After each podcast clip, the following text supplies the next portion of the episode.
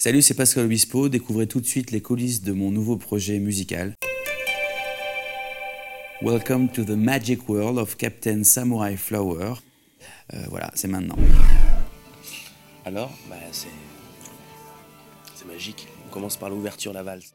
Aujourd'hui, Pascal vous invite dans son studio à Suresnes, près de Paris, pour assister à l'enregistrement des cordes de l'album du Captain Samurai Flower.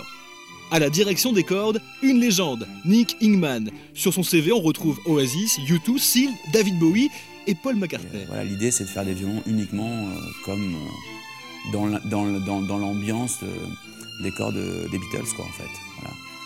Donc Nick maîtrise parfaitement et a maîtrisé parfaitement le, le travail, quoi. C'était génial. Magnifique ça. Voilà, j'adore.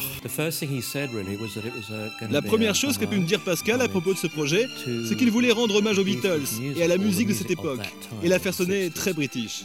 Il y a les Beatles et nous, nous ne sommes rien. Mais on continue quand même à faire de la musique. En studio, Pascal se régale. Plus de 40 musiciens sont présents pour cette séance d'enregistrement.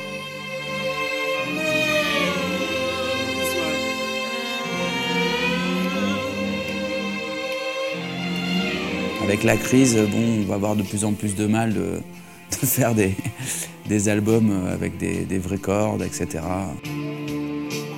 Moi, c'est un choix que j'ai fait. J'aurais pu faire avec des fausses cordes, ça ne se serait pas forcément entendu, mais si on fait des albums sans plaisir, euh, bon, autant euh, faire de la musique au kilomètre pour les ascenseurs, quoi. C'est voilà.